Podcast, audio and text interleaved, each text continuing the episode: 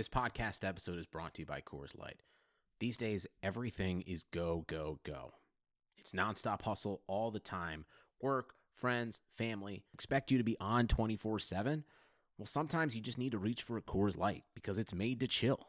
Coors Light is cold lagered, cold filtered, and cold packaged. It's as crisp and refreshing as the Colorado Rockies. It is literally made to chill. Coors Light is the one I choose when I need to unwind. So when you want to hit reset, reach for the beer that's made to chill. Get Coors Light in the new look delivered straight to your door with Drizly or Instacart. Celebrate responsibly. Coors Brewing Company, Golden, Colorado. Hey everyone, before we get started, I want to tell you about Blue Wire Hustle, a brand new program where you can host your very own podcast here at Blue Wire. Hustle was created to give everyone the opportunity to take your podcast to the next level. Or if you want to host a podcast and just don't know where to start, Hustle is the perfect place for you. As part of the program, you'll receive personal cover art, Q&As with Blue Wire's top podcasters, access to our community Discord, and an e-learning course full of tips and tricks. And on top of that, we'll help you get your show pushed out to Apple, Spotify, Google, Stitcher, and all other listening platforms.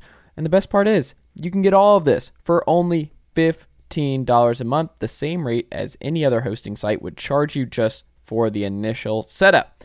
So, whether you're starting from scratch or have an existing show that you want to grow, Hustle is an open door to leveling up your sports podcasting experience.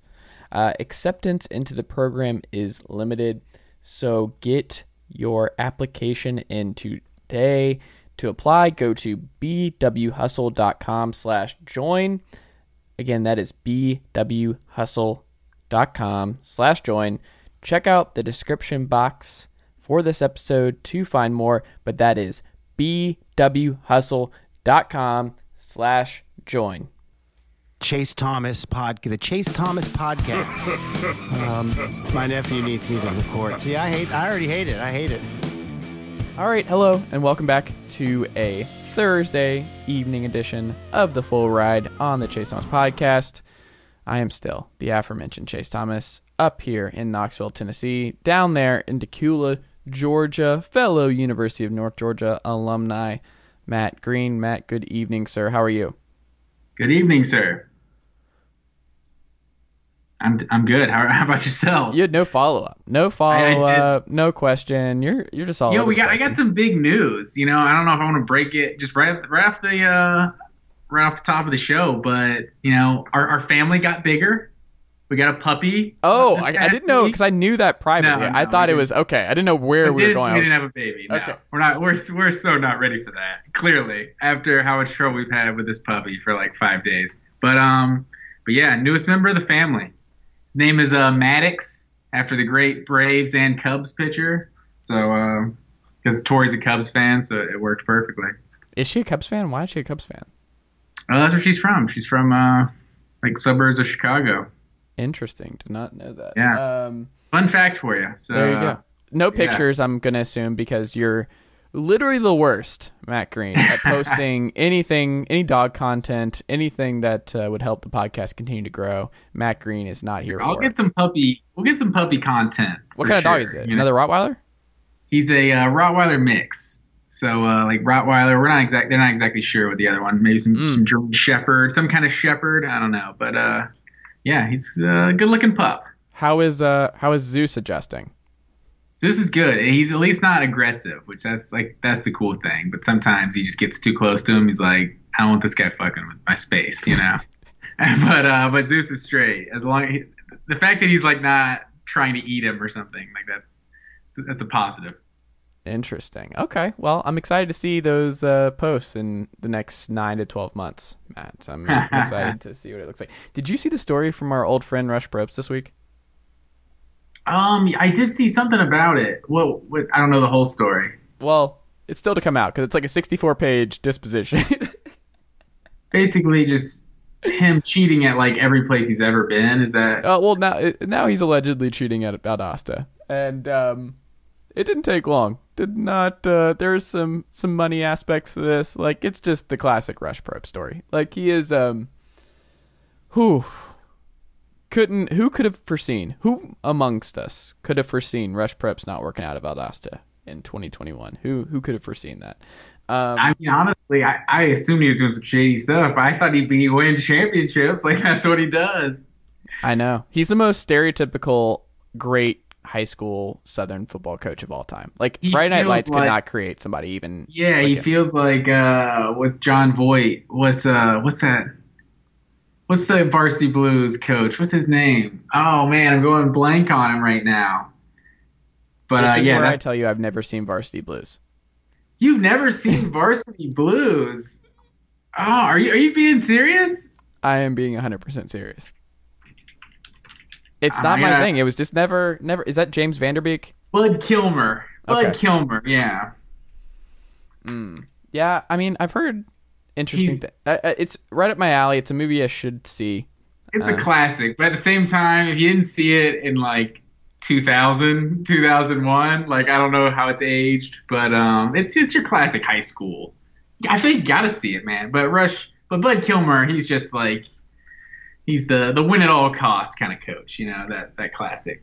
The classic guy. He's a Hall of Famer, you know, like he's been there like 30 years, won all the state championships. That that old story. I'm not gonna I'm not gonna just tell you about the movie Varsity Blues. It's been out for 20 years. Um, don't forget, folks, you can uh, support the show by going to chasethomaspodcast.com where you can get access to all of our previous episodes. Um, because it's the off season, we, we're doing one a week special centric episodes that we're doing every Thursday. So make sure to check out that every Thursday. Um, leave us a five star rating and review. If you're an Apple Podcast listener, you can follow Matt on Instagram at Matt Green, on Twitter at Matt underscore W underscore Green, myself at Chase W underscore Thomas and support us on Patreon. And uh, I'm writing a bunch on chasethomaspodcast.com. So if you want to support that and keep that going, go become a Patreon member at patreon.com slash Chase Thomas Writer. Um, a lot of news I wanted to touch on before we get into our coaching higher rankings. Here, here, hold on, hold on. Mm-hmm. Before we move on, before we move on too far from Varsity Blues, is there a is there a good sports movie out there that doesn't have like a key injury? Is that like a necessary part to like every sports movie? Airbud. Airbud didn't have an injury. Who got injured in Airbud? I don't. I don't even. Isn't that how the dog got in? Right? Were they like? Sh- I don't know. I don't even. Oh, know. you know what? I think no, he the did dog get- got in because he was just like loose in the gym, right? Did you say the dog, not Buddy? Why are you being disrespectful and not using his I name? mean, Um, that's actually probably. I, I think guess he did I guess get in with the injury. um the con the the conflict in that was the whole like the clown that o- owned him and all Yes. that. So you didn't have the injury, but like I was thinking Friday Night Lights, yeah, like Boobie Miles, like in this in Varsity Blues, Paul Walker's like the stud Florida State commit quarterback, and he gets hurt. That's why um James Van Der Beek. oh, League of Their. Own. Yeah, League of Their Own. See, League of Their Own though, like husbands are dying, right, at war. Like it's kind of like an injury, right? Okay.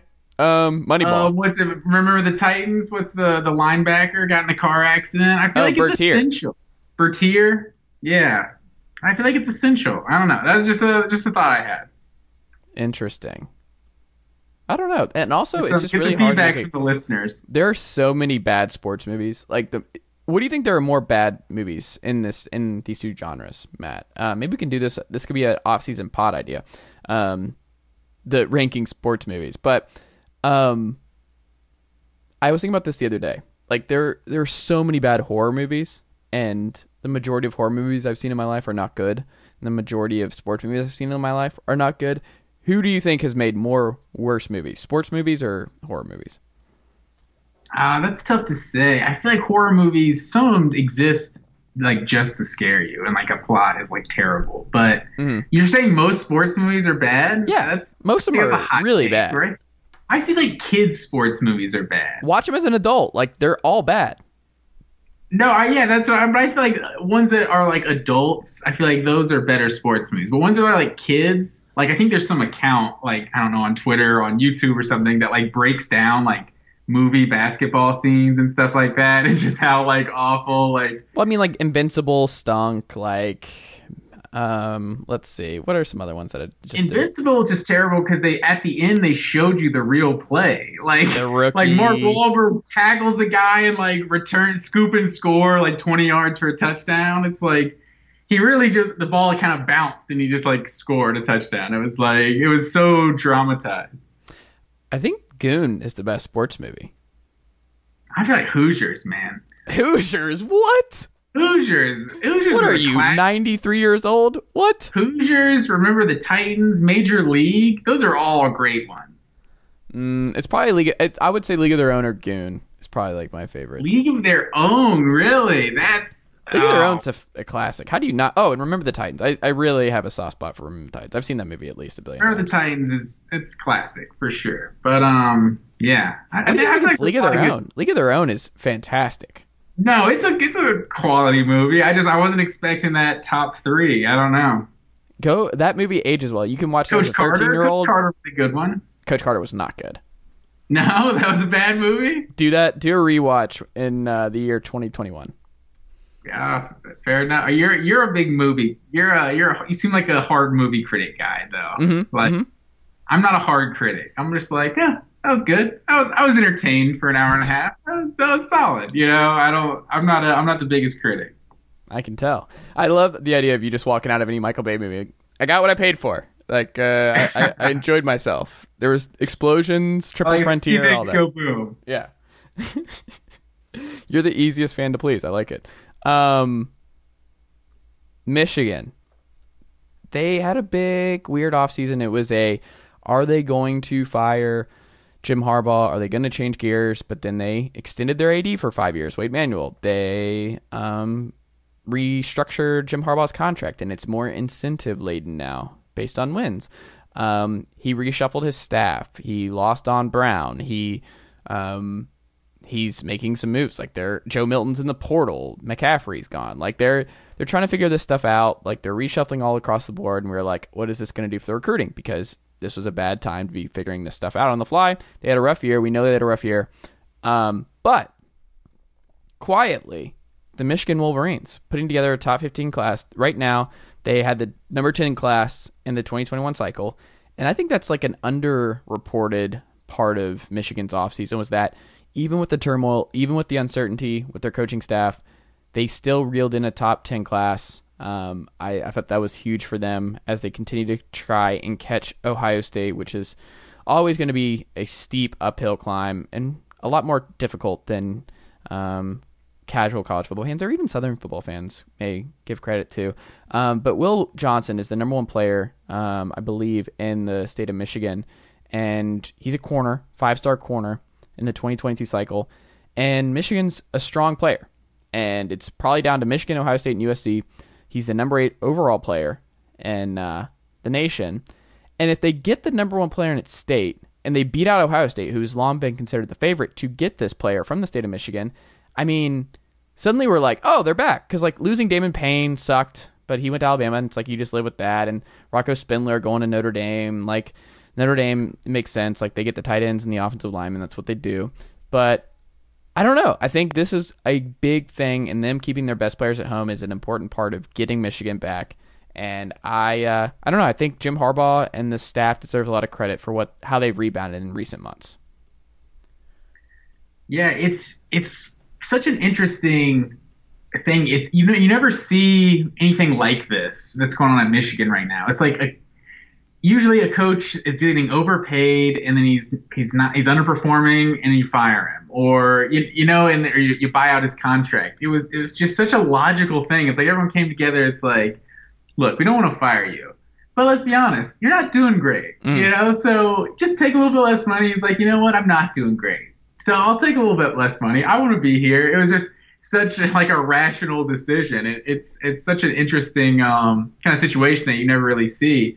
But yeah, I think it, it really is kind of they did go under the radar with the the tenth ranked class in the country, and like you said, keeping some of the best players in state.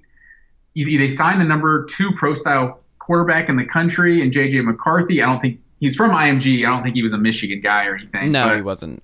um, and then Donovan Edwards, I mean, this guy has Alvin Kamara comparisons on 24 7 Sports. You never know how he's going to work out, but he was the number three running back prospect, and that's an elite player that you uh, kept in in the state of Michigan. So as bad as things feel, like just kind of a what just the national perception of what Michigan should be. I don't necessarily think within Michigan's house, like within within their doors, I don't think it's as bad as as it, it might seem nationally. Yeah, I agree. I, I don't think so either. And I think that is um, a really good sign for Michigan. And I like what they've done on the defensive side of the ball. I like their changes to their staff. Um, I still think Harbaugh is a good coach, and they're recruiting really well, and they just haven't figured out the quarterback situation.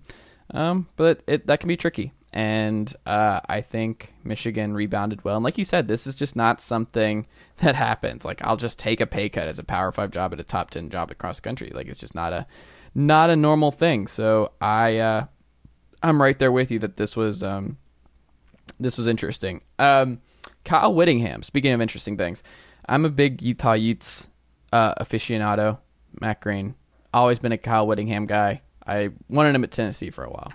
He he's never leaving Utah. It's great. He's a Utah lifer probably, but he's also just a really good, solid coach. And Utah had a really solid season this past year. I think they would have been even better um, with a full season.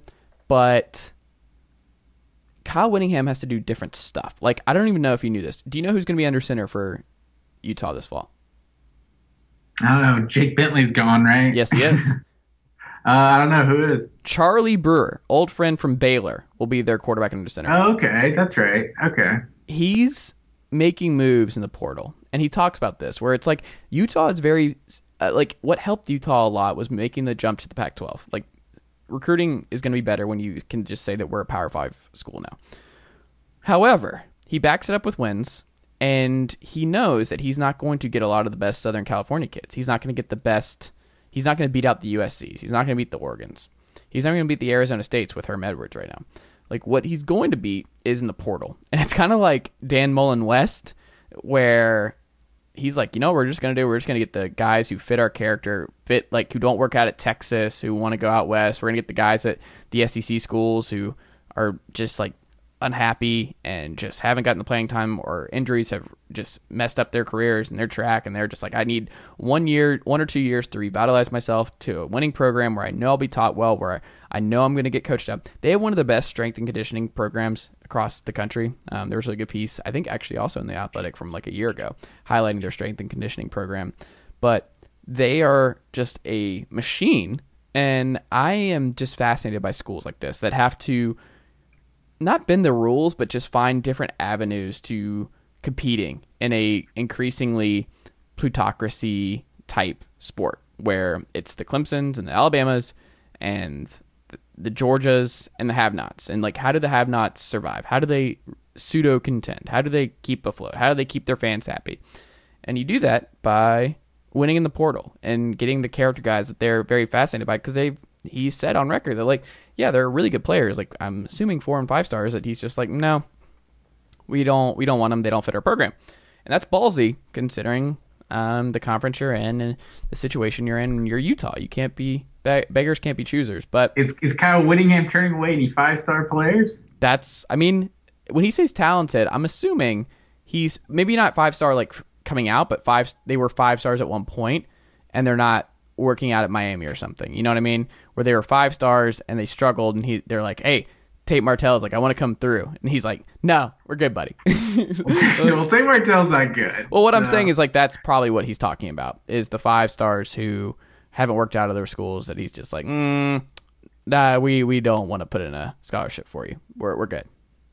Yeah, and I think I think you definitely made some good points because Utah is is that ultimate team that they're solid. You know, they're they're rarely spectacular. You know, they kind of flirted with the playoffs a couple years ago until the end of the year, but they're they're just always solid. And so it kind of reminds me of, you know, if you think about Wisconsin, you know, they're always solid. They never really have a difference maker at quarterback, but when you could just get Russell Wilson in there for a year, it's like, okay, now that's a Big Big 10 championship team. You know, that's a team that can win the Rose Bowl. So if Utah, you know, utilizes this the right way, I could definitely see them doing something similar because they have the right foundation. You know, they seem to be such a solid team. Maybe they're missing, you know, that one difference maker. And depending on what happens, what you can do in the portal, you can just get that one difference maker. Just just add him to your team, and that could potentially be enough to uh to to you know set you over the edge. Yeah, and I'm interested to see what happens because they they really cleaned up in the portal this year. So I highly encourage people to check out who they've landed, and I think Utah's gonna be really good this year. Um, what do you make of the latest on the NIL and uh, Notre Dame pulling out immediately before it's even done? Yeah, they, I when I heard Notre Dame, I was like, oh, honestly, if they do the video game without Notre Dame, it's it's kind of fine. Like they're not in a conference, like you could get around that, you know.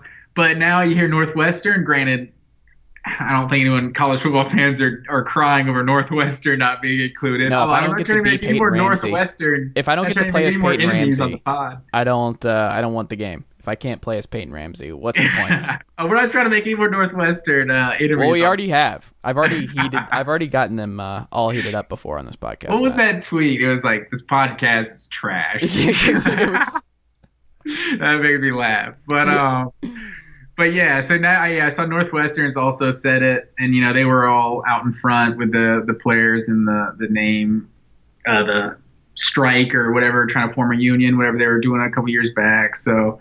Yeah, I don't know what to make of it. I assume someone like Notre Dame, it's almost like, you know, just kind of flexing their muscle. Like, okay, if Notre Dame wants to make this thing happen, like they're the kind of big big program that can that can make this happen because it kind of feels like the NCAA is kind of just shuffling their feet on this. Like, yeah, we'll do the name, image, and likeness. When are you going to vote on it? Like, oh, well, yeah, we'll vote on it. I don't know when we're going to start doing it. Like, it's it seems like such a, a gray area we're in. So maybe someone like Notre Dame can actually get the thing moving. We shall see. We shall see. Um, Oregon's quarterback, who weirdly went on went into the portal um, after starting this year. Um, I I was really confused as to why um, this Ducks quarterback went in the portal because especially now it looks like Anthony Brown is going to be the Ducks starting quarterback this fall, which is whew, not good for Oregon, who has title aspirations or at least playoff aspirations. But um, I don't really understand what happened here. So, how do you pronounce? How do we pronounce this dude's name? Do you even know how to pronounce this dude's name? Tyler, you're talking about Tyler Shough? Tyler Shough. Yes, I think I thought that's how it is pronounced, Okay. but Well- you're wrong. he's on his way to Texas Tech, and I. I don't know. I think it's weird. Like, why would you? I guess because he's like, I could be Patrick Mahomes, but like Matt Wells was almost fired this year.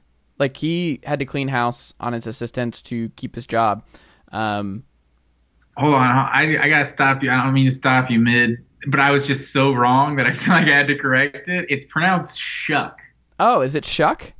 Yes. Okay. So yeah, apparently he tweeted out it's pronounced Shuck, all caps. This guy's pissed about people pronouncing his name wrong, but no one's ever gonna get that right. I don't Especially know. how. not in Lubbock. That's not happening. That uh, Yeah. it's going to be mispronounced. I'm going to guess in the But, broadcast. yeah. So fun fact for you.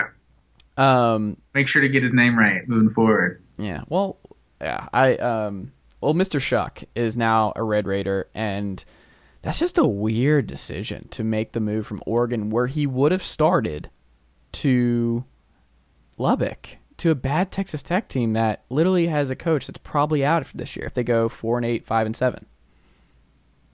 Yeah, I'm just not sure I get it either. Like Oregon seemed to be a good, a really good situation for you to be able to step in. You know, if he's that kind of that that pro style big arm quarterback. So I, it's kind of a it's a strange situation. Like we know what Texas Tech has done historically, but you know they don't have they haven't been that in a while. So I, you know, it's just kind of a it's a strange move for sure. Especially that's and that's what the thing that's coming out of the transfer portal. You know, I don't have the numbers in front of me to back it up, but I, I saw it tweeted the other day of just how many guys are in the portal that have yet to find a destination. You know, it's there's a lot of guys moving and shaking, and a lot of guys would just be better off if they just stick it out where they already are and you know maybe they don't start this year but they start the year after and this guy was literally going to start so you know maybe there's more things involved there's there's more reasons to make a decision but yeah it's definitely one you don't see Yeah, I, I, it's just a weird move. Hopefully, it pays out. It pays off for him, but uh, I don't know. Very weird. Um, speaking of moves, but not weird because I think this actually makes a lot of sense and it's going to be really good for him. Is old friend, one of the many, many McCaffreys of the McCaffrey family, um, making the move from Nebraska, did a little bit of work um, filling in for Adrian Martinez this fall. Um, has not shown much as a passer, but you don't have to when you go to Louisville and uh, play for Scott Satterfield. So I love this transfer for McCaffrey. I think he uh, he won't start this year, but um, I I don't like I don't hate it. I could see him having a great one year stint, one maybe two year stint at uh, at Louisville. What do you what do you make of uh, McCaffrey moving down to Louisville? He'll he'll be eligible this year though, right? He will, but I, I don't think he's going to start because isn't um, Cunningham still back? Am I misremembering that? Oh, oh, I think yeah, you I think you are right about that. Um, I really don't know what to make of it. You know, we've seen such limited action of him. I uh, hope it works out. I hope it works out for him, but I don't I don't think Louisville's getting a, a five star quarterback like he was coming out at the recruiting rankings. Yeah, Malik Cunningham is back. He he's returning for another year at Louisville. Okay. So, and he wasn't a, and he was not a five star now that I'm looking at it. But he was big time quarterback. Big time prospect. Um are you ready, Matt Green, to get into our special portion of this podcast, our top 15 college football hires from this carousel? You did not follow directions, Matt Green. I'm just going to peel behind the curtain here. Um, there were 15. It wasn't like it was 55. It wasn't. It, it, brought me back to our North Georgia days, to be honest, Matt Green. Of oh, taking shots. Like uh, me going above and beyond, me being the the goal the goal guy, the trendsetter, the guy addicted to going to that library that looked like it was out of 1954 that had not been updated since at least 1954. No, Matt, still did the work, put in the time, and uh, you did 10. You you did 10 because you said, "quote." Chase, the podcast doesn't mean that much to me. And I thought, wow, that, that's a it's a bold take, bold stance, but uh, I'll allow it. Um, I will go from 15 down, and then you will get. I like 15 was a weird number. I was like, it's the number of changes. What am I supposed to do? That's how many changes there were this offseason. They don't, they don't all deserve to be ranked. They After do. Outside the top 10, you're like, ah, I don't know. Who we knows? have a strong fan base in University of Louisiana Monroe. Like we have a lot of Warhawk fans. Fair enough. Are, you, to, I, they, are they even the Warhawks anymore? I want to say they changed it. Um, no, that's what they changed it to. Okay, right? what were they before? They, that they? I think they were like a Native American, like Indian kind of mascot or something. Okay, yeah, they were the Indians. Yeah, they were the, the, Indians. That was their mascot. Yes, and they. I know Arkansas State was the Indians too. Yeah. Were they really? Yeah. I didn't remember now the Red Wolves, which so, is yeah, actually better. Red Wolves is a better mascot than. Uh, yeah, really? yeah, yeah, quality logo. Yeah, they had a solid look. Why was it? Oh, you know what it was, dude. Okay, so you know it's a awful mascot. I'm looking at it now. Very offensive. Very bad.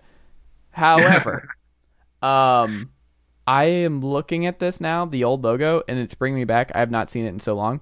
Growing up, I thought that was a cobra.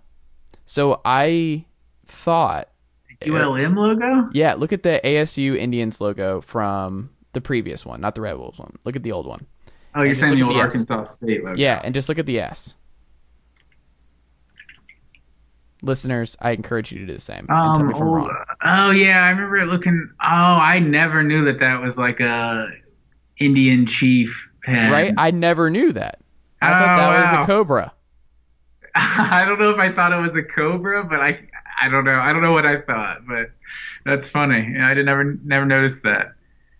Man, man, I, they do I, have the super offensive old school. Oh yeah, like just awful. There. Yeah. Yikes. Um. Chief Noc-A-Homa would be proud. Oh my god. Um, people still don't believe that that was a thing. Uh, that like that actually was a thing that happened in Braves games. Um, my top fifteen, and you have your top ten, and we'll we'll get there. My number fifteen, Jedd Fisch at Arizona, um, last on the Patriot staff. Um, he's bounced around. I swear he's coached everywhere. He was like OC at UCLA with Jim Mora. Like he has been at Michigan, UCLA. Jacksonville, like you name it, he's been there. Um, close friend of the president, I want to say, and is the reason that he got the job is because of that. Tedy Bruschi is like involved in the group now, and they're basically trying to do what Herm Edwards did and brought in a bunch of hey, remember this guy who played here 20 years ago? Antonio Pierce, he's back. Um, I think actually Antonio played at Arizona, but just like the whole let's get some NFL people in here, attract um, college kids who are like, hey, if we work for these, we play for these schools, like we have a better shot at the NFL because we're around a bunch of NFL legends. Um, Fisch is just, he's never been a head coach, and Arizona is a very diff- difficult job. And I thought they went past the obvious one was the guy at San Jose State. Like, I don't understand why he had a great year. We know, like, you're a big San Jose State guy. Like, you love the Spartans, Matt Green. Like, you you you were staying up late watching San Jose State football. Brent Brennan was the answer. Just he can coach his ass off. Like, just give him the job. Like, what? I don't understand why they went with the unproven guy in Jedd Fisch. Oh, like, I guess it was a president thing, but there's no way this works. Arizona's too hard. You gotta just find somebody who just can win games, and I I don't think it's gonna be Jedd Fisch.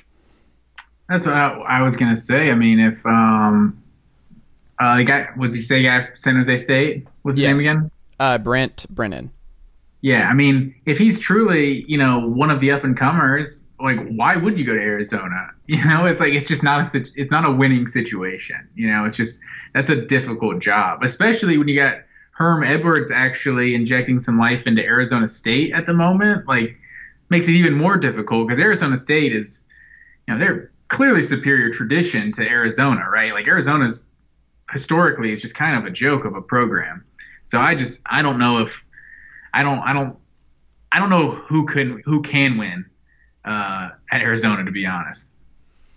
Yeah, I just it's it's a really really hard job. Them firing Rich Rod is just one of the the bigger bonehead moves they've ever done. Um, 14 for me, Shane Beamer. Part of this is the staff. Part of this is that I don't think he's a better coach than Will Muschamp. We'll see. Um, Will Muschamp did some bad hiring, but like I don't know. Like I Shane Beamer's never been a head coach. His whole situation in South Carolina was going to be based on his recruiting, A, but also B, his staff. Like he had to put together an elite staff around him to make this a good hire, and he didn't. Like the staff is not elite around him. They had to scramble. Auburn pried a lot of them away. It's not his fault. The staff is underwhelming, and this group is underwhelming. There's a lot of questions with this group. Um, the East is tough, very top heavy. I I just I don't think this works out. I, I think Shane Beamer is uh, not long for this job and number 14 for me. Well, and that's what's so big. Like with all these, you, you have to judge the circumstances, and for the circumstances, like Will Muschamp, yeah, he wasn't doing great, but I'm not convinced Shane Beamer's better. So I don't know. I like Will Muschamp. He's he's got, he's been allowed to have a lot of mediocre years, that's for sure. But I I still feel like I haven't given up on him. I feel like he he seemed like he could have still been a good uh, head coach, but but yeah, I mean Shane Beamer, it's definitely a roll of the dice, and I really just I have no idea how high the ceiling is, and I have no idea how low the floor is. It's just it's a real roll of the dice. Yeah, I mean, at least with Old Muschamp, you knew that uh, he was going to recruit, and he took swings on Mike Bobo and guys like that. Like I, I don't know, I would have just wrote it out with uh, Muschamp for another year um, instead of paying him an exorbitant amount of money to go away and then hiring this staff around Beamer. Um, number thirteen for me, Butch Jones, old friend at Arkansas State. He'll be replacing Blake Anderson, who we'll get to in a second. Um, I don't know. I mean, I think this will be okay. I think it'll be fine, but like there's nothing sexy about this hire. Like I don't think I, Blake Anderson's a really good coach and has done really well there, and a lot of Arkansas State jobs pretty pretty good. And um, I don't know. I think this is one of those Power Five coach back down to Group of Five that could go the other way. Um, I don't know. It's just kind of like, eh, we'll we'll see. It, he's a wait and see. I'm gonna save my opinion on on Butch because he's he's in my top ten, so I'll get I'll get to him when it when it's mine when it's my take on Butch. Okay. I think you're higher on this hire than I am. Um, speaking of other hires that you're higher on, Andy Avalos, defensive coordinator from Oregon, takes the Boise job. They tried to get Kellen Moore. He's opted to stay in the NFL. Um, I'm just nervous about this. It's not that I don't think he'll be good. It's just the defensive-minded coach at Boise kind of scares me. Like what kind of staff he has around him. Like they have Hank Bachmeier. They have a lot of talented quarterbacks. Like their whole thing is offense. Like Boise is successful is because they're innovative offensively and they do a lot of fun stuff there. They're not good because of their defense. Like that is not why Boise is going 10 and 1, uh, 11 and 1, 10 and 2 every year. it's because of their quarterback play. It's because of the Jared Zabranskys of the world, and they hired a defensive minded coach. Um, I don't know. I, maybe this goes like Sitake at um, BYU. Maybe it doesn't. Like you hire Jeff Grimes to run the offense, and suddenly you're a different program. But he struggled. Remember when he hired Ty Detmer, and that BYU offense was just atrocious. Um, the defensive minded coach scares me, and that is my biggest knock on this hire is that at a place like Boise, I just think the offense has to continue rolling. It has to get uh, like they have to figure out the quarterback stuff. The injuries was a part of that last year, but um, I don't know. I'm just kind of nervous about a defensive minded guy at Boise. So I will say not the best. Kellen Moore, obviously, I think would have graded higher, but uh, he'll probably be fine. Yeah, and it and it, it is an interesting decision because it's not like you're you're firing a coach and so you're going the other way. Like, oh, we had an offensive guy, now we're going a defensive guy. It's like you've had success with offensive coaches, so it is interesting that you would go the defensive route. But you know, maybe maybe they can he can take the, the defense to the next level and the the offense can continue to to be successful. Number eleven, Terry Bowden, and I'm gonna do a combo because he's bringing my guy Rich Rod in there with him. Um, they have no money. Have you seen the budget at UL Monroe? Is unreal. Um, bad conditions, bad everything. Like Doug Peterson, I think is going to be like an analyst there at some point. I would not be surprised. Uh, they're loading up. Like it's just gonna be a fun job. It reminds me of Waterboy. Like I hope that's what they turn into down there uh, in UL Monroe. But I think Terry Bowden was an analyst at Clemson this year, and Rich Rod just knows offense, and this dude is going to put on a show there and he put on a show at Ole Miss his last year in uh, under Luke, and I don't know. I think this is a good hire. This is way better than UL Monroe had any business doing, and I think Terry Bowden and Rich Rod are just gonna have fun with it, and they're gonna be fun to watch highlights of this year. So I I like this hire. I think this is gonna be this is the best they could have done. Yeah, I um, it feel it feels like such a retread, you know, but the fact that it's UL Monroe, it kind of it, it just gives him some sort of credibility. But I also expected Terry Bowden to be way older than he actually is. Like Auburn was the last time he was actually coaching at like a relevant school. I assumed this guy was like 70 something years old. I didn't even realize he's only 64. So I mean, he could have a, a few good years left in him and yeah, I didn't even think about the fact that uh, that Rich Rod is, is with him. They're they're probably gonna have a lot of success there. Yeah. Well, we, we so that was a good call by you. I didn't get that in my top ten. Well, we're now at the top ten, and I I think we're gonna differ a little bit in our top ten, but I think we're pretty close here. I have Josh Heupel at ten. You have Josh Heupel at nine on your list. I wish I could move it up, but I can't. Um, make the case for Heupel being your ninth ranked ninth in your your list? Um, well, I wasn't too high on Josh Heupel to be honest. I'm I, I feel like he he barely made the top ten for me. I I personally I, am hold on. I'm getting I'm getting stuck here. I, I wanted to make a different point about Josh Heupel because I kind of think it's a similar situation to Bryan Harsin. Like he's com- he's coming from a big time program but he isn't necessarily the one that built that big time program. So I don't necessarily know what I'm getting out of Josh Heupel. You know what I mean? It's it feels like there's some stability coming to Tennessee, but I think I, I put it ninth more than anything, just because Tennessee didn't get I don't know how many choices. You know, I don't know if he was their first or second or third or fourth, fifth option. But it, just the fact that you know Tennessee didn't necessarily get their first option is kind of why it's a little lower on the list but I think he brought, provides some stability that, that Tennessee might need, some offensive. They want it just like we were saying uh, with with Boise State. Like they had the defensive guy. Tennessee had the defensive coach. Now they're going with the offensive coach, and and that makes sense in, in this year of college football. So I'm not super high on it either. So nine, ten, it's it's kind of it's kind of the same. Yeah, I just look Tennessee I think Danny White deserves a lot of credit for casting a wide net. He tried to get James Franklin. He tried to get the big names. He tried to get PJ Fleck. But the sanctions are looming, and it's not Danny White's fault. It's not Josh Heupel's fault. Um, like the linebacker coach hire this week. I like the Tim Banks hire. I like the Rodney Gar- Gardner hire. I like what I heard from their QB coach this week, or uh, last week rather. Um, I think the staff has filled out really nicely. They've hired a lot of good recruiting people. I think they're going to really, really try and challenge um, the state of Tennessee and lock this down, um, where they've lost some ground in recent years. I I think they're going to be fun offensively. I think the the biggest thing is like they are going to not have a situation where they had last year where they just they they were just ugly to watch. Like they were they were ugly. Um, do I think Josh Heupel will be there five years from now? Do I? I, I don't know. We'll, we'll see. We'll see what the quarterback situation looks like. He's walking into a good quarterback situation. Um, Kaidon Salter makes a lot of sense for his offense, and Kaidon Salter is going to be a player. Um, maybe not this year, but he's going to be there. Hendon Hooker makes a lot of sense for him. He can maybe do something with Harrison Bailey. I don't know.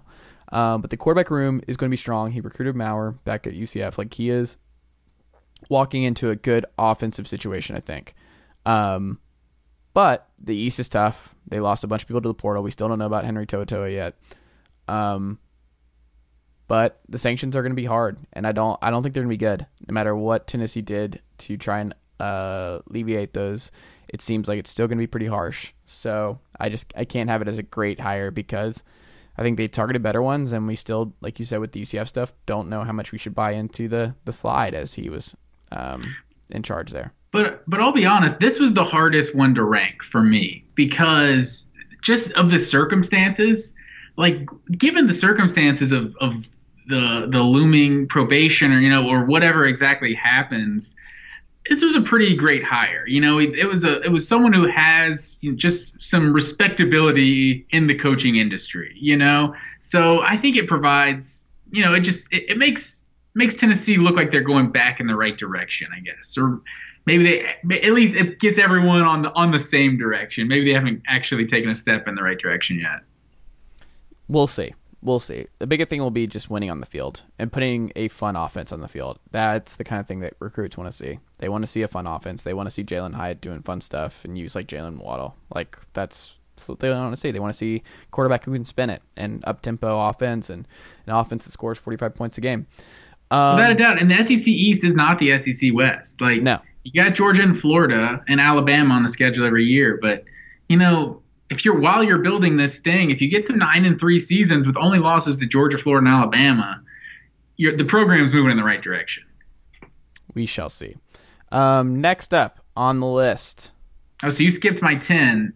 Oh, who's your ten? So you yeah, so my ten, Andy Avalos, man. Okay. Boise State, they got their Kirby. You know how high oh, I am on no. Kirby? They got their oh, Kirby, oh, man. No, that was really the only reason I put him in the top ten because I wanted to say that Terry Bowden was a better hire. You're you're you're right. Um, that's funny. Um, number number nine for you is Josh Heupel. Number nine for me, Blake Anderson. Moving on from Utah, from Arkansas State to Utah State. This seems like a move where Blake has a lot of bad memories now. It's just his wife tragically passed away. Um, they did a lot of great stuff for Arkansas State. I think Georgia did something really awesome when they played them um, a couple years ago, and this happened. But yeah, um, student section like did like a pink out. I think yeah. like old stadium did like a pink out actually. Yeah, and I I can understand just like this is the place that's gonna always remind me about the worst one of the worst times of my life. Um, Utah. You think State, that's what it is? I do think so. I think that guy just wanted to change the scenery. I really do. Yeah, because I mean, they had a successful. Utah State's not a better job than Arkansas State. Like I think yeah, you make that move a... because you want a change of scenery, and that's it. I could be. You could be on something. But he's a good coach. That guy wins. His offenses are fun, and I think Utah State really fell off with Gary Anderson. That was a bad hire. Um, Matt Wells built a really good program there, but um, he's probably wondering, like, should I have left for Texas Tech um, and brought his entire staff with him? Um, but yeah, I think Blake Anderson will have Utah State back better than what they were a year ago, and that's a it's a big thing. So that is my number nine. Your number nine was Josh Heupel, who we talked about. Number eight for me, Charles Huff from Marshall. Um, same. We, we, are the same. I, I like this hire. Yeah, I mean, this guy he started coaching at 23 years old. He just he he just has the resume of one of those guys who's just making moves. Like you don't you don't get on a Buffalo Bills staff as like a, a 29 year old like this guy on Alabama staff, getting his first head coaching job at 37 years old. This guy, I'm just a believer in this guy, and and not that like I, I hate when people bring up like individual players' production, like kind of citing how good a uh, position coach is. But for what it's worth, Najee Harris was the number one player in the country, and as a freshman and sophomore, I think we all kind of thought he was disappointing. Like he didn't look like the number one player in the country. And the last two years, he was the running back coach for Alabama, and Najee Harris was probably the best running back in the country over, over the last two years. So, not that that is on Charles Huff. Najee Harris is an extremely gifted uh, person. He was but, also the number uh, one recruiter, though. Like he two four seven had him as the number one recruiter last year.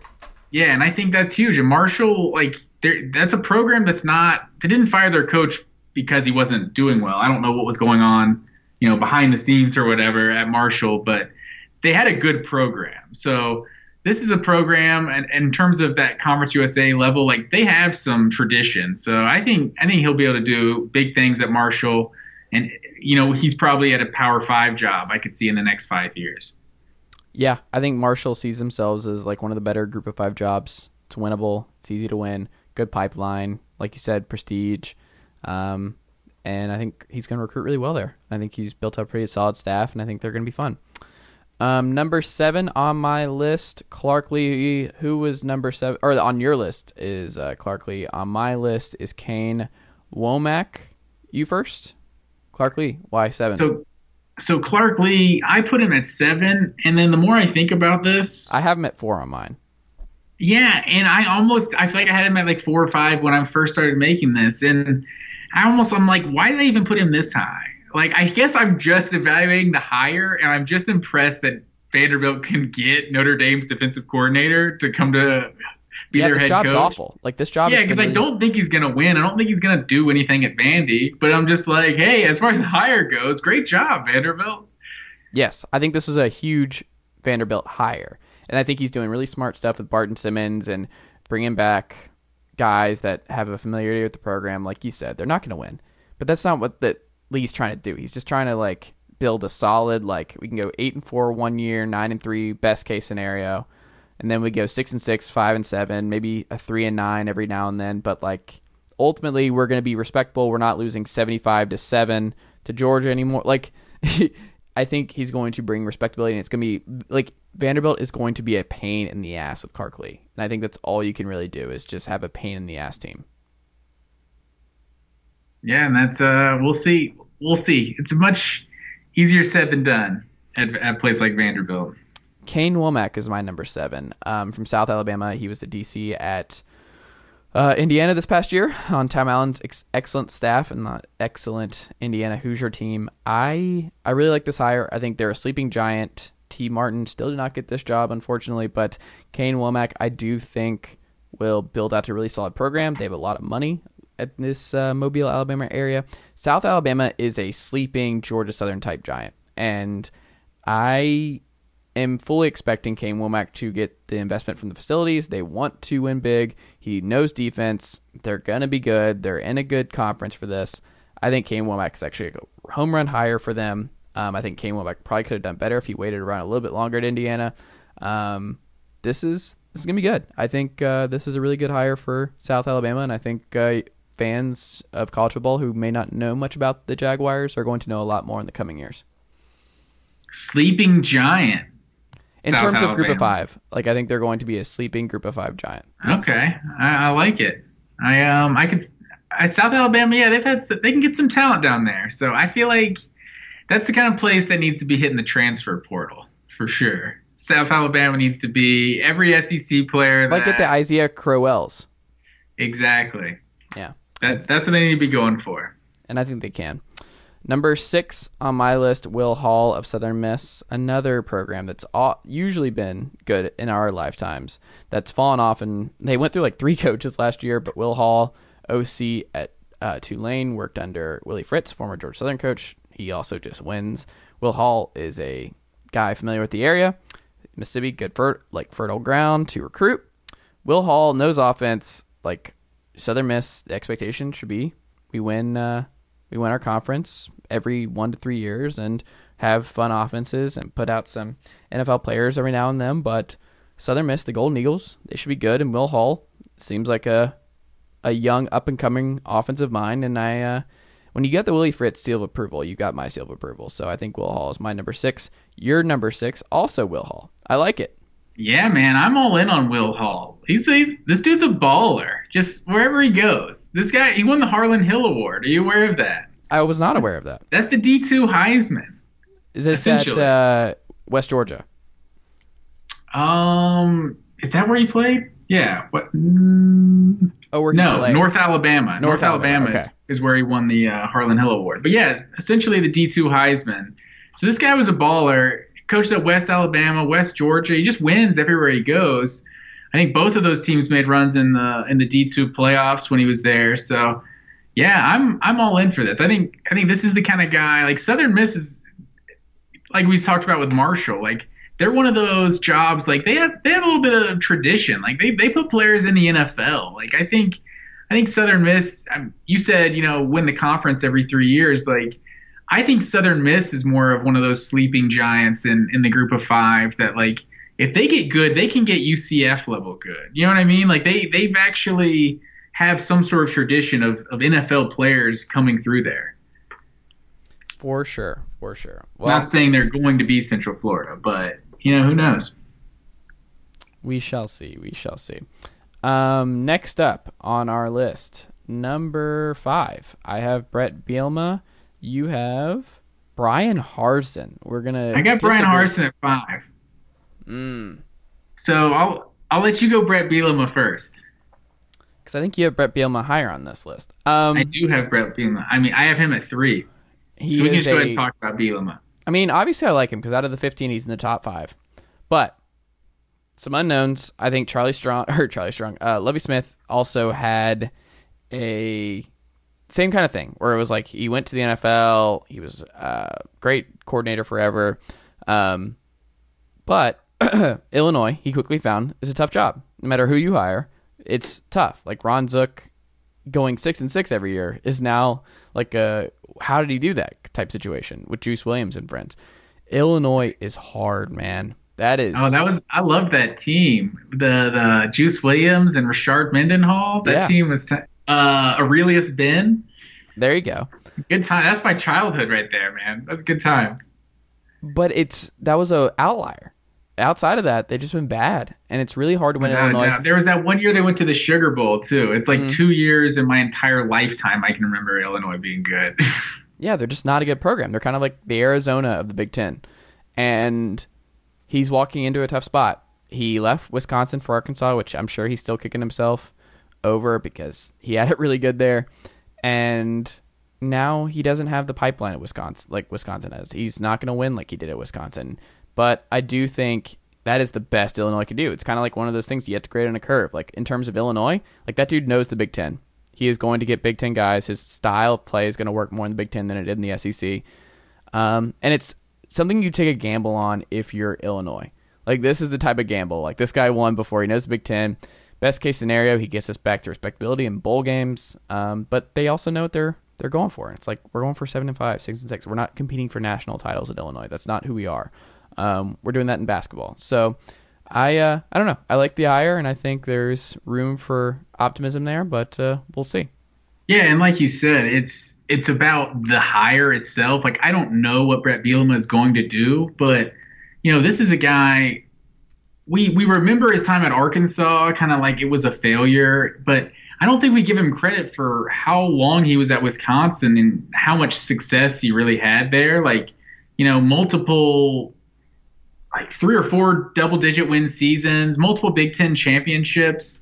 Like this is this is bread and butter that Big 10 that Big 10 area. You know, that's that's what he does and and also I think people kind of forget like the 7 and 6 and 8 and 5 seasons at Arkansas, like doing that in the SEC West in 2014, 2015, like that was no small feat. Like he actually did have Arkansas respectable. I mean, you actually saw I mean, we've seen the three years since he's been gone, like Arkansas just turn into like the worst program in the SEC. So I think you kind of got to give Brett Bielema a little bit of credit for kind of just keeping Arkansas's head above water for several years there, because that that's not an easy job either. So Illinois is definitely a tough gig, but I think the fact that they can get a guy with some Big Ten success on his resume is is huge for them. That's why I have it at three. All right. Number But- four, I oh, have. oh, you want you want me to get to my Bryan Harsin? Oh, at that's right. You have? Bryan Harsin at five. Yes. Go So- ahead and make the incorrect. This is my hot take, man. Yeah. So I kind of alluded to it with Josh Heupel that he he was coming from the the Group of Five powerhouse, but he's not the one that built the Group of Five powerhouse. So he's 69 and 19 in his seven years at Boise Pretty State. That's a that's a great great record. The seven years prior to him at Boise State, Boise State went 79 and 13. And I just wanted to keep it even with seven years and seven years because if I went one back, one more year, I could have continued an eighth year. That's the year they went 13 and 0. So the eight years before he was there, they're 92 and 13. Like just unreal good. Three top 10 finishes in that seven year span. They he hasn't finished top 10 once at Boise State. So while he's had a lot of success at Boise State, it's it's not the level that they were when he took over. So I'm not exactly sure what to expect of him at Auburn. Like I didn't think it was a bad hire when he was hired at Auburn. Like when I first heard, I'm like, who? Who did hire Auburn just hire? But I, I definitely it, it seemed like it came out of left field. But I also just I'm not sure I know what to expect of the guy just because you know Boise State was better before he took over.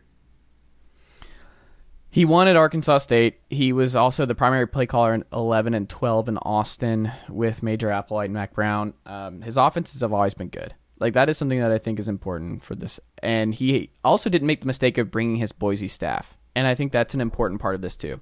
Is he's not going into it just like oh like the Matt Wells thing where he brought all the Utah State staff with him. It's like uh you uh, this is not what you should do. You should be bringing in the the Mike Leaches of the world to prepare you for recruiting in Texas and winning in Texas and just like those kind of recruiting people that you need, um, not Utah State people because you're not going to recruit in Utah. You need to fill out a staff that makes sense for your area. Um, I think Harsin getting Mason, getting Bobo. Like I don't. There's been back and forth. Do you think Bobo was his choice, or do you think the boosters and they were like, you need some some people on staff that know this area, so we're gonna bring in uh, Bobo? I don't. I don't know. There are some rumblings about that. So I don't know. I- Derek Mason I- is. I have no idea. I, I, I can't put anything past the, the behind the scenes at Auburn anymore.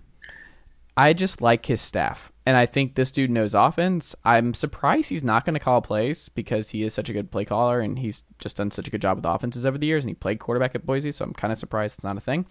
Um, but I think he's a recruit well, and I also just love that it's an outside the box hire. Like I think not going the Saban route, not going Sark, not going like a retread. They're like, we're taking a swing. We're betting on this dude who's been really good at a premier group of five co- conference school, and we're just like taking a big swing. And if he works out, we look like geniuses. If not, you know, we probably shouldn't have fired Gus. But like they're taking a swing, and I always appreciate programs that take swings like this. Of like, hey, this dude has no history with Saban. Let's see what Saban does with somebody like Harsin in the play. Like I, I, I love that.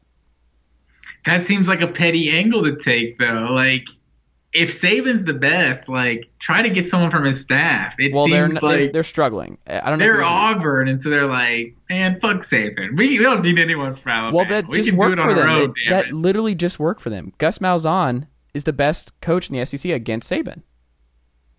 It It's just true. worked. That formula Although I just mean, worked. there were uh, supposedly they were in line to hire Kirby a few years before Georgia did, but that that's rumors at least that they would have hired Kirby from Saban's staff, but Kirby wanted to uh to play out the the national championship, and Auburn was like, "No, you got to start now." So I guess they're not they're not above getting a Saban guy, but I don't know. I think I'd, I'd kind of want to know if I was Auburn. I'd kind of want to know something that's in the in the secret recipe over there in Tuscaloosa, the school up north, as he calls it.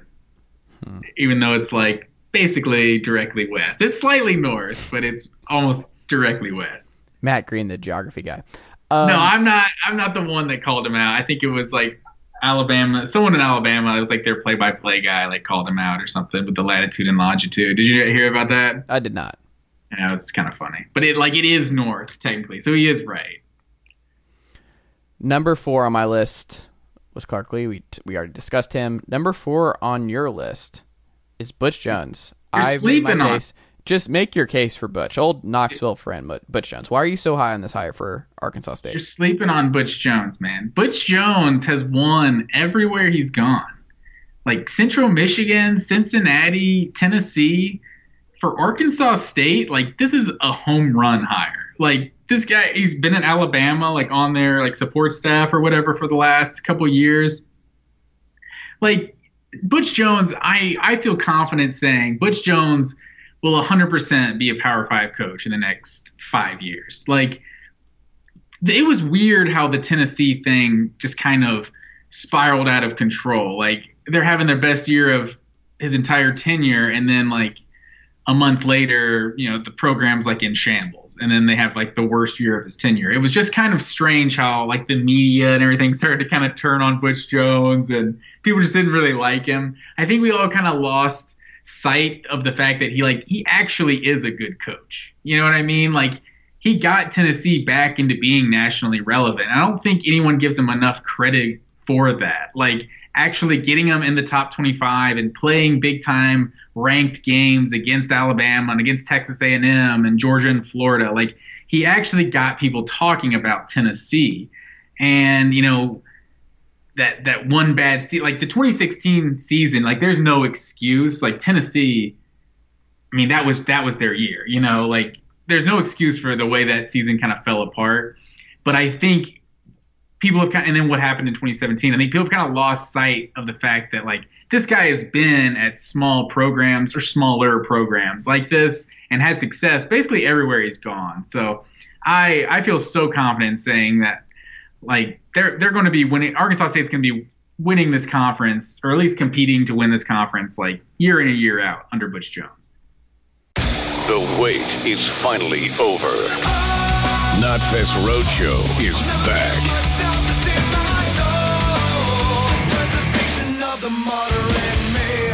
October 13th, Jiffy Lube Live. Featuring Slipknot. With Killswitch Engage, Fever 333, and Code Orange. Tickets on sale now at LiveNation.com. Part of the Mattress Warehouse Concert Series. Interesting. Um, It's not as sexy. I mean, it's Arkansas State, but I feel like in terms of the hires, Butch Jones, that's that's a home run for them. all right. Um, number three for me is Steve Sarkisian at Texas. I went back and forth on this where to put him, especially like now that he's already got Maalik Murphy and he's just put on a clinic recruiting right away there. But um, we've seen this movie before. Recruiting well at Texas is not hard. Um, Tom Herman started off hot. Charlie Strong started off hot. Like that. That is something that um, in the state of Texas, it should not be that hard to put together top five classes every year. Like that is not a difficult thing. It's making it translate to the field, being consistent, being dominant, being Texas. Um, that being said, I think he's going to do well. I am buying back in. I just don't. I don't love the hire as much as the two other Auburn connection hires, and I think Sark will be good. But I've been burned by multiple uh, multiple coaches who have um, come in with high praise. Like Tom Herman was the most sought after coach at that time of that hire, and we were all salivating over it. We were like, "Oh man, this is Texas is back! Like this is a great, great hire," and didn't work out. So I think you could make some arguments that Tom Herman got too quick of a of a trigger, though. Well, what I'm saying I- is like Tom Herman was more talked up than what Sark is right now, and we saw how it just went for Tom Herman. So Yeah, that's true. I just I don't know, man. Like I I just we've been burned by Texas so many times now that I I don't know. I think it's still a good hire. Sark coached his ass off these past couple years at Alabama. Um, he was a play calling machine this year. Uh, I don't know. I, I think it's room for optimism. He's going to recruit well. It's just who is he as a head coach? We haven't seen it in a while, and it was in the Pac-12. We'll see. No, and those are all valid. Uh, those are all valid criticisms. I um, I, I personally had Sarkisian at number two. I just I think this is a great hire. I uh, yeah, like you said, I, I I never really know what to expect. It almost seems like Texas kind of gets in their own way. Like I don't really know. I don't know why the last several coaches haven't had success at Texas because I thought all of them would. So I, I, it's it's hard to say how much what's he's what he's going to do, but in terms of like the coaches that were available this offseason that he could go get, I think Texas definitely got the the right guy. I think that was you know what he's done with Alabama the last couple years offensively is, has been very impressive. Did you know he was a Mensa guy? A what? Mensa guy? I don't even. What does that mean? The you don't know what Mensa is? Like the High IQ Society? Oh, clearly not. I'm Okay. not smart enough for that. Um, he's apparently in that. I always thought that was interesting. Um, that uh, genius, like Tom Herman, uh, a genius. But um, yeah, that just just some food for for thought, Matt Green. Just giving you some some Tom Herman facts. But and also you got the fact that like he uh like USC like he had him in a good position, you know, and it was off off the field things that really got in his way. So I I would like to think like someone like him who's obviously been in the coaching ranks a long time, been at big time programs like to to blow a dream job like USC and to get another chance at a place like Texas, I just have a feeling he he's not going to blow it a second time. You know what I mean? Like he's going to he's going to take advantage of a second opportunity. We shall see. Um, number. Uh, where are we at? Am I at number three, number two? Number 2. Okay, number two for me. Number two for you is Sarkisian. Number two for me is Gus Malzahn. I flirted with putting him at number one. I flirted with it. Um, I did I went all the way. yeah. Um, so we won't really disagree here. I don't think it's a home run hire for UCF. It's something that's going to be a problem for the Norvells and the Diaz's of the world, and the Dan Mullens especially of the world, uh, maybe more than anybody else. Uh, he's going to recruit well. They're going to put together a really good team. His staff's going to be solid. Um, I'm still concerned about the Dillon Gabriel fit and how he develops quarterbacks. I still wonder about that. But it's the best UCF could do, especially under the circumstances of when Heupel left and he reunites with his AD from Arkansas State. Um, Malzahn just wins. Like that guy just wins games, and UCF is a great program now, and I just think he's going to win there and win big. And it's just the the sheer value. I feel like that's what has to make it number 1. Like this is a guy he's worth 7 million, you know? Auburn's paying this guy 7 million a year, you get him for 2.5, like boom, sign me up, man. Like that's a home run. Like I think we, we talked a lot about, you know, Gus and, and Tennessee, whatever happened with that situation. Like if, if he turned the job down, like I don't know if anyone really knows, but um I think U, UCF, yeah, I think they they definitely for someone who got their head coach poached from them, for them to make the best hire, I think that's a that's that's a huge off season right there. Number one on my list, Bryan Harsin. I just I love this hire for Auburn, and I really do think it's going to pay dividends, and I think he is going to win, and I think he is just someone who's going to rejuvenate that program. I think the offenses are going to be good. I think Derek Mason's going to turn around that defense, or not even turn around, just keep it rolling. Um, they got Dylan Brooks already from Tennessee. Like I think they're going to recruit their ass off. I think he made the right hires. He made the right connections, and it has all the makings of a national title team in the next three years. Like Auburn's not a rebuild. Auburn's Ooh. a retool. National title team in the next three years. Yes. That's a hot take right there. Yes. Auburn's That's really possible. good. I mean, I could see him.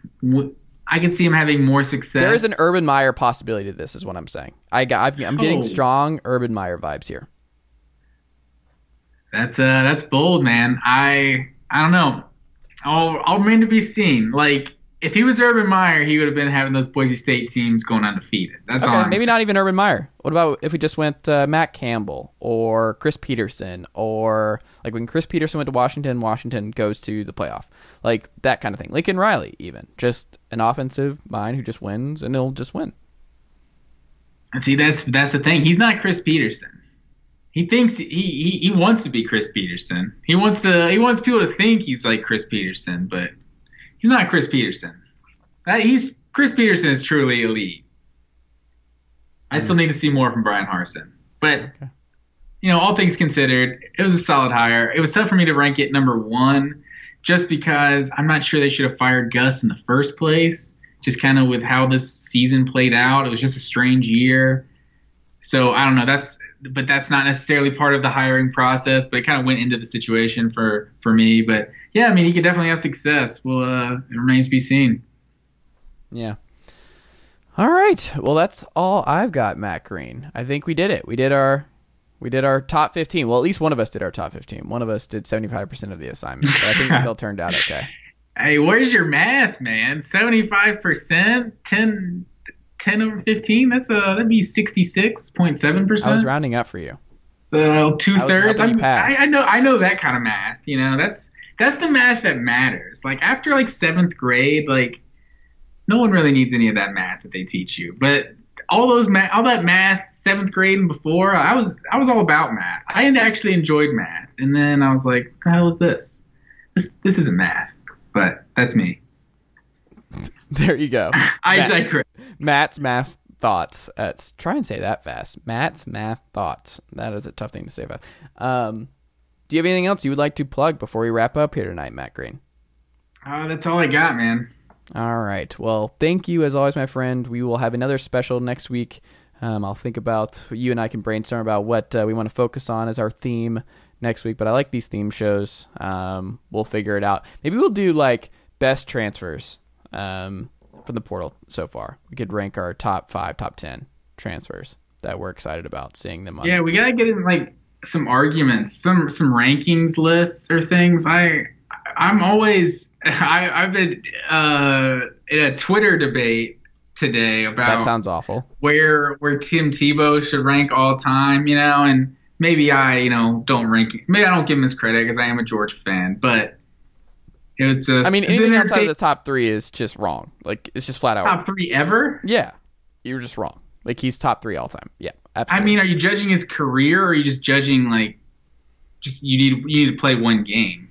Like if you have to. Like his career, like Cam Newton, like he's not. No, Cam Newton's also in the top three. I say He's not Cam, anywhere close to Cam Newton, and uh, I it's it's interesting how quarterbacks always get in these conversations because we just leave out so many other like just super elite players of other positions, like Eric Berry or someone just off the top of my head. Like it's like Eric Berry is like one of the greatest college football players I ever saw. You know what I mean? But he's a defensive back, and he just never gets put in that elite of elite conversation. Like I feel like maybe some defensive linemen that get a bunch of sacks, like usually get those, but I don't know. I, I we we usually overvalue quarterbacks in those. well, I think. Joe Burrow has a case now too. Yeah, exactly. Like if I'm take, there's so many quarterbacks that I would take over Tim Tebow. Like Mm. I'm not. I don't know. We're trying to. We we should save this conversation for Yeah. another because I, I feel like we have we have a lot to talk about. But yeah, that's why we need to have something like that because I was just debating people on Twitter and always starts a good argument. Well, put it together, Matt, and we'll do it. Formulate a, do some planning. Formulate how you want to structure it, and uh, we'll do it. No doubt. All right. For that guy down there in Tequila, Georgia, for myself up here in Knoxville, Tennessee, that is all I've got. Thank you, as always, folks. Leave us a five star rating and review on Apple if you uh, feel so inclined. Stay safe out there, folks, and uh, we'll be back with another episode tomorrow. Thanks, guys.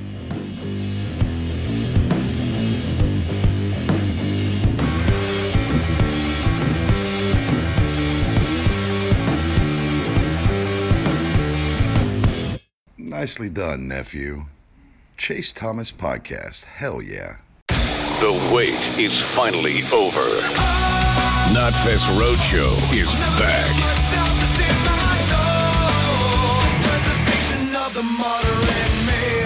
October 13th, Jiffy Lube Live.